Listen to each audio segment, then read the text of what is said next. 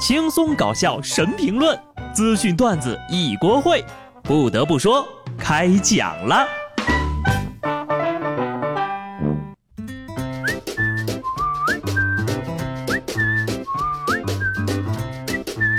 Hello，听众朋友们，大家好，这里是有趣的。不得不说，我是机智的小布。十一月份的最后一天，刚好呢又赶上礼拜一，在这儿呢，我就想跟各位年轻人聊一句哈。你们呢，不要老是宅在家里，要多出去走走，然后你就会发现，外面真的很冷啊。所以呢，又到冬天了啊，有对象的赶紧抱紧你的对象，没有对象的呢，赶紧好好学习学习啊！就在尼日利亚，一男子带着六名孕妇盛装出席朋友的婚礼，声称呀自己就是这六个未出生孩子的父亲。该男子瞬间成为婚礼的焦点。盖过了新郎新娘的风头。据了解呢，尼日利亚是一夫多妻的国家，妻子越多表示地位越高。嗯，别人国家的文化呢，我就不做过多的评价了，只能说这大哥有点东西呀。他可能有一点点钱吧，毕竟你要是买一张能睡七个人的大床，那得花不少钱呢。不得不说，这新郎新娘呀也是倒了霉了。人家大喜的日子，你们一下子去了十三口人，怕不是跑错片场了吧？《鹿鼎记》剧组在隔壁呢，请出门左拐。在这儿呢，也提前跟这位老哥说一句啊，给孩子起名的时候一定要慎重，不要过于草率。安徽亳州一位宝妈晒出自己孩子的姓名车厘子，当妈的说。因为自己喜欢吃，孩子的父亲又刚好姓车，于是就给孩子起个名叫车厘子。哎呀，这孩子是个意外，车厘子才是真爱呀！要我说呢，也不错了，还好没取名叫车轱辘。请问真的是亲生的吗？所以说呀，有些人的脑回路还不如一头猪。河南开封一位养猪户呢，养了两千多头猪，其中有一头呀异常聪明。自己会开猪圈的门，会关水管、开水管，自己还会弄吃的。一开始呢，他很奇怪，这个门怎么总是开着呢？有一次呀，他就偷偷看见一头猪自己把门拱开了，就拿手机录了下来。好家伙，一只特立独行的猪呀！该送学校呢，就早点送学校，千万不要耽误人家上大学。上次见过这么聪明的猪呀，还是在《西游记》里。难道二师兄是你吗？如果你被别人绑架了，你就眨眨眼。下回呢，可别骂别人说笨的跟猪似的。你以为你在骂他，其实是你在夸他。接下来我就要夸夸这个小同学了。哈尔滨工业大学的一个宿管阿姨，在感恩节当天呢，为了感谢学生对公寓工作的支持，决定给学生们发巧克力。然而消息发出之后呢，有学生对阿姨的热心之举提出了反对，称此举是在公开搞洋节。要是不停止，就向有关部门反映。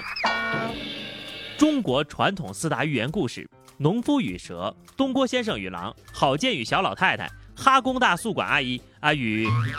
我就搞不懂了啊！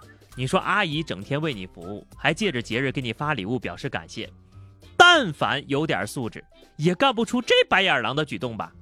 就算你不赞同啊，私下沟通不会吗？非要用威胁的方式给人难堪？干啥啥不行，上纲上线第一名。这种事儿啊，脑子里没有两吨屎，还真就干不出来，少一毫克都不行。不得不说，有些年轻人真的是不讲一点武德呀。在浙江金华开店的王先生反映，前两天他遇到了一个年轻人，走进店里以后呢，对方二话不说，咵嚓直接跪倒在地向他要钱，不停的行大礼啊，把他可吓坏了。王先生的妻子呢，就递过去五块钱，小伙子呢还不收，说要更多的钱，然后掏出了二维码。打工是不可能打工的，一分钟赚十块，时薪好几百，搁谁谁想打工呀？有人说呢，把他给赶出去，我觉得也不太妥，对年轻人要温柔一点嘛。我这儿呢有十斤瓜子儿，嗑完我就扫给你。想搞钱也得走正道呀。最近呢，一段人类早期驯服大脑的视频流出，说是河北邢台一男子呢，在银行的营业厅里持枪拖拽一位工作人员。我抢劫的啊！你你你们你们最好害怕点儿业务员小姐姐嫌弃的眼神好像在说：“你别扒拉我。”旁边办业务的大哥好像在说：“别闹，听见没？哥搁这儿办卡呢，边上哨哨，会不会挑时候呀？把你妈喊来削你信不？” 最后没人搭理他，他就像没事人一样走开了。当晚，警方发布通报，经侦查呀，发现朱某某有重大作案嫌疑，随即被抓获。民警当场收缴塑料仿真枪一把，哈，这是年底了呀，想要试探一下法律的底线，找个地方过年呢。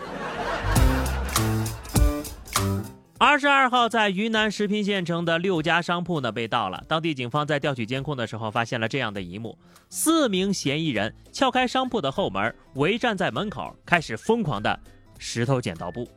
输了的人呢就进入商铺盗窃，另外俩人呢就站在门口把风。随后，警方锁定四名犯罪嫌疑人，并在一个宾馆内将四人抓获。要说现在的摄像头呀，也太给力了，那镜头之清晰，拍摄角度之全，我甚至都能看清楚他们平了一局剪刀之后呢，有两个人出了石头，两个人出了布。可是，把风的也不会给你最简易的，抓还是要一起抓的。明年的法考题又有新题目了啊，请问？究竟是提出剪刀石头布的主意的人量刑更多呢，还是赢了的人量刑更多呢？下面这事儿呀，也是发生在云南。云南昆明一个驾校的学员报警求助啊，说是在练车的时候呀，突然看见窨井盖里伸出来两根手指头。消防员赶到驾校之后呀，经过半小时的努力，成功救下了井下的男子。原来呀。这男的呢是收废品的，从河边的下水道进来。由于驾校的场地太大了，而且下面管网丰富，这男的呀顺着走着就迷路了，都被困好几天了。这得亏是在我们大云南，这要是随便搁哪个北方城市，半个小时就凉透了。最后呢，来说说这两天旅游界的星战啊，今天呢我也来给大家捋一下丁真这事儿到底是个什么梗。最开始呢，大家可能都知道，就是一个叫丁真的藏族小伙啊，因为长相清澈，被拍了一段视频发到网上，引发大家讨论。康巴的汉子真帅气。丁真火了之后呢，四川旅游官方直接给小哥安排了一个旅游宣传大使的工作，并在得知丁真是辍学青年之后呢，送他回去上学了。随后，丁真还为家乡拍了一段旅游宣传片。直到这个时候呀，大家才知道。原来丁真是四川的，不是西藏的，可是依然有大批不知情的网友大呼：“太美了，好想去西藏呀！”然后呢，这西藏日报呀就趁机艾特了丁真一下，一上来呢就亮出了布达拉宫，并说：“我在西藏等你。”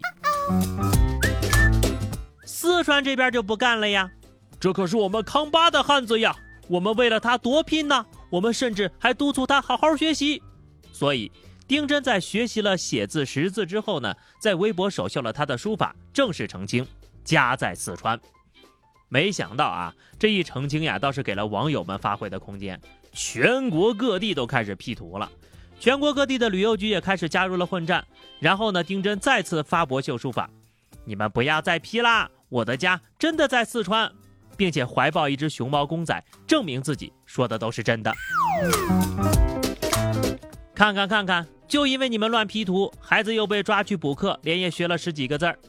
不得不说，四川和西藏这场旅游 battle 着实精彩呀。其实也就是这样的宣传才有意思，对双方都好。年轻的小伙子有了稳定的工作，还能继续接受义务教育，不会被资本压榨。当地呢，甚至全国的旅游文化都得到了宣传，经济和精神面貌就会更加不一样的，真棒。那么事情就是这样的了。以上就是本期节目的全部内容。关注微信公众号 DJ 小布或者加 QQ 群二零六五三二七九二零六五三二七九，来和小布聊聊人生吧。下期不得不说，我们不见不散，拜拜。